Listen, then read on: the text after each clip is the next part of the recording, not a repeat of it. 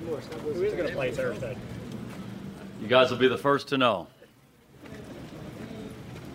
Your assessment of what you saw at the blue-white scrimmage yesterday and what you got out of it. I thought it was a great day. Uh, I really did. Um, got a chance to see uh, really players from all different parts of our team compete. Guys who have been here for a while, guys who just showed up, and uh, there was only one portion where we tackled to the ground. That was with the young guys at the end, but there were really competitive situations throughout. Um, and it's one of the things we're trying to emphasize to our team the importance of consistency uh, dealing with success and dealing with adversity. And I thought there were some great examples there. Obviously, the offense in the red zone period uh, really dominated that. Um, we had two drives for the ones and two drives for the twos. We scored four touchdowns in nine plays, and they really, really were good. Uh, uh, running the ball, throwing the ball, making plays. Uh, I just thought it was an outstanding effort by those guys. Not quite as good for the defense, obviously, but I thought the defense did a really good job in responding when we got to a couple of those two minute situations. They took the ball away from each of the groups and, uh, and they made some plays themselves. Uh, pressured the quarterback, um, made uh, challenging throws and catches. They competed hard, made plays on the ball, and I think all of that was really, really positive. And then the last part of it is just seeing some young guys play. Uh, out there in a situation where you're moving the ball, you're tackling, you're playing it as real as we'll play it and just seeing how they responded to it. Uh, we saw some good stuff. We saw some uh, instances where guys weren't playing quite so well and they responded the right way and kept playing. I think that's a big sign of mature, excuse me, maturity. Overall, how would you assess how your offense has done in the two-minute drills that you guys have done out here? The two-minute drills have not been good for the offense. The defense has done a much better job in those, and that was the case yesterday. Would you say that overall, or just yesterday? Overall. Uh, in the two minute drills that we've done, in general, the defense has won. How do you deal with, you told us before, the offense is doing great and the defense isn't, you know, there's always that balance where you have the worry, or that's not your word, I apologize for that, but when your defense is doing, has your defense showed you things in these two minutes that you say, okay, I know these guys are going to be pretty good coming week one or is that still? Oh, it's still really early for our whole team. Uh, but but what was really good about yesterday was uh, a real domination by the offense at the outset, and and what you look for is how does the defense respond, and they responded the right way. So uh, th- there were some really good things on both sides of the ball throughout the day. Uh, the best teams I've been on are, are where it's back and forth all day, and everybody's just competing and battling, and no one really uh, dominates the whole day, the other side competes back and challenges back and fights back. And that's what we've had really throughout training camp. And I thought yesterday was a great example of it.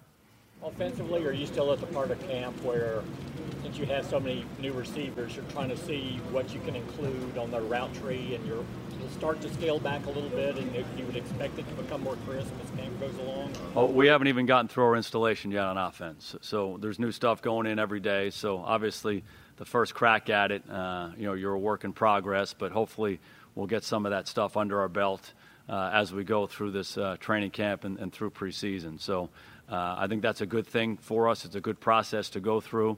Uh, again, the defense uh, comes out every day and challenges you and makes it hard, and, and, and I think that's good for a whole football team.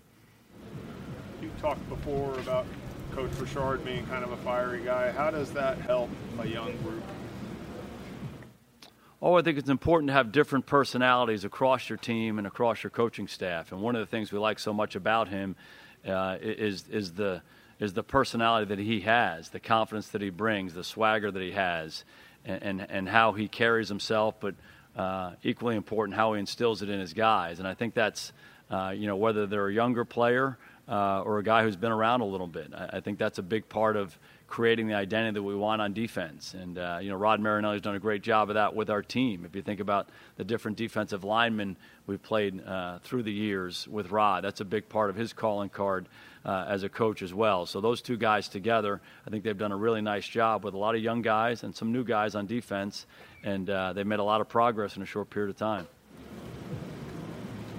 Can you identify a couple of guys who as camp has gone along since practices started, uh, you can look at and say, I can see the light coming on for him? Re- really, uh, I think if you look at the whole draft class, uh, each of those guys you can make that statement about. And, uh, you know, Leighton Vander Esch did some really good things yesterday. You saw him make some plays sideline to sideline, was good in coverage, uh, just seemed to play more naturally and more confidently.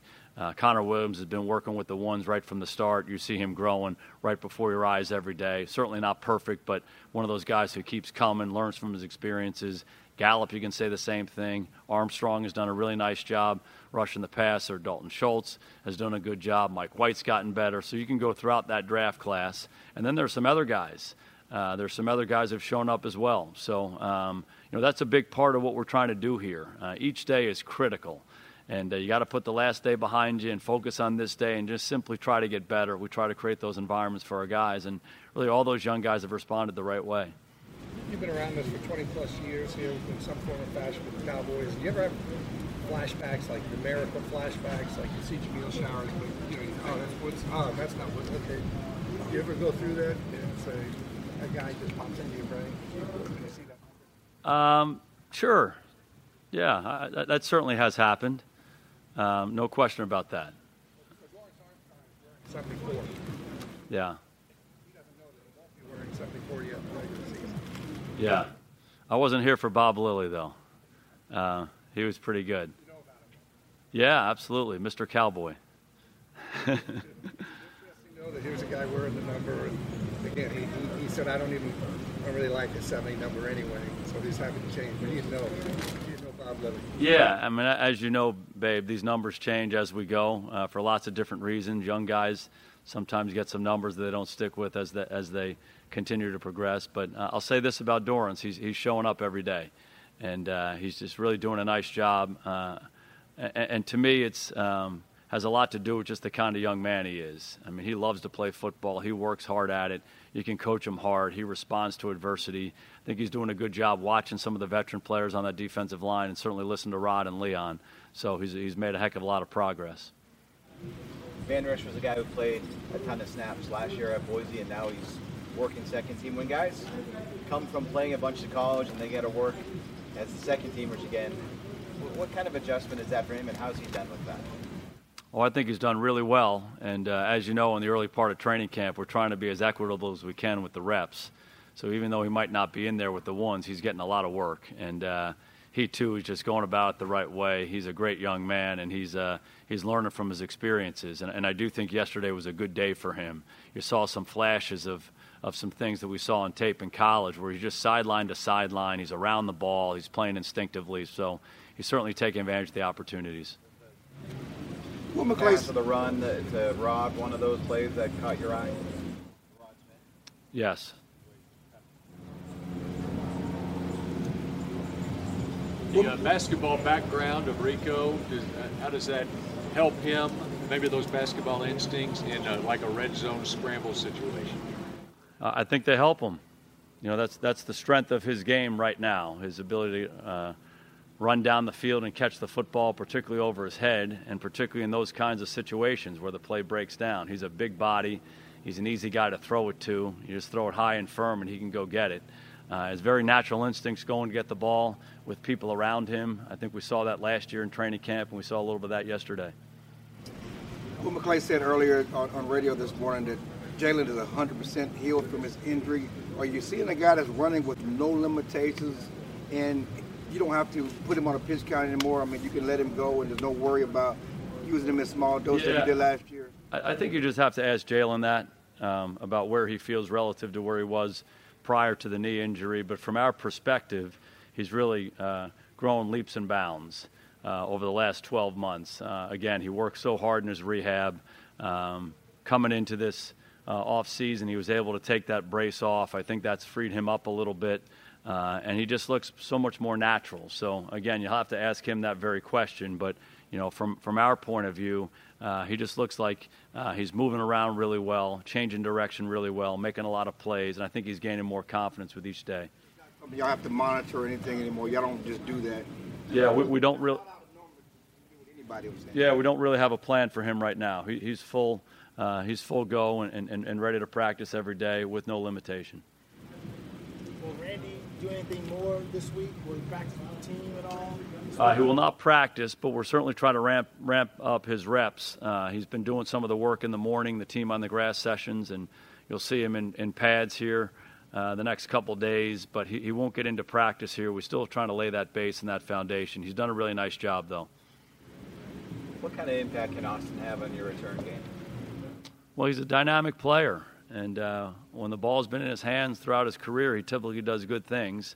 I think everybody saw that in college. That's why he was such a high pick, and uh, you know, I think you know throughout his career uh, teams have been trying to just get him the ball, you know, whether they throw it to him or hand it to him, or certainly in the in the return game. So he's got great quickness, speed, and acceleration, and I think he has playmaking ability. So we're going to try to give him some chances to do it. Do kickoff rules favor him in, in any kind of way? Uh, we'll see. Uh, I don't. I don't know that. I, I, think. I think watching these kickoffs throughout preseason will be really interesting for all of us.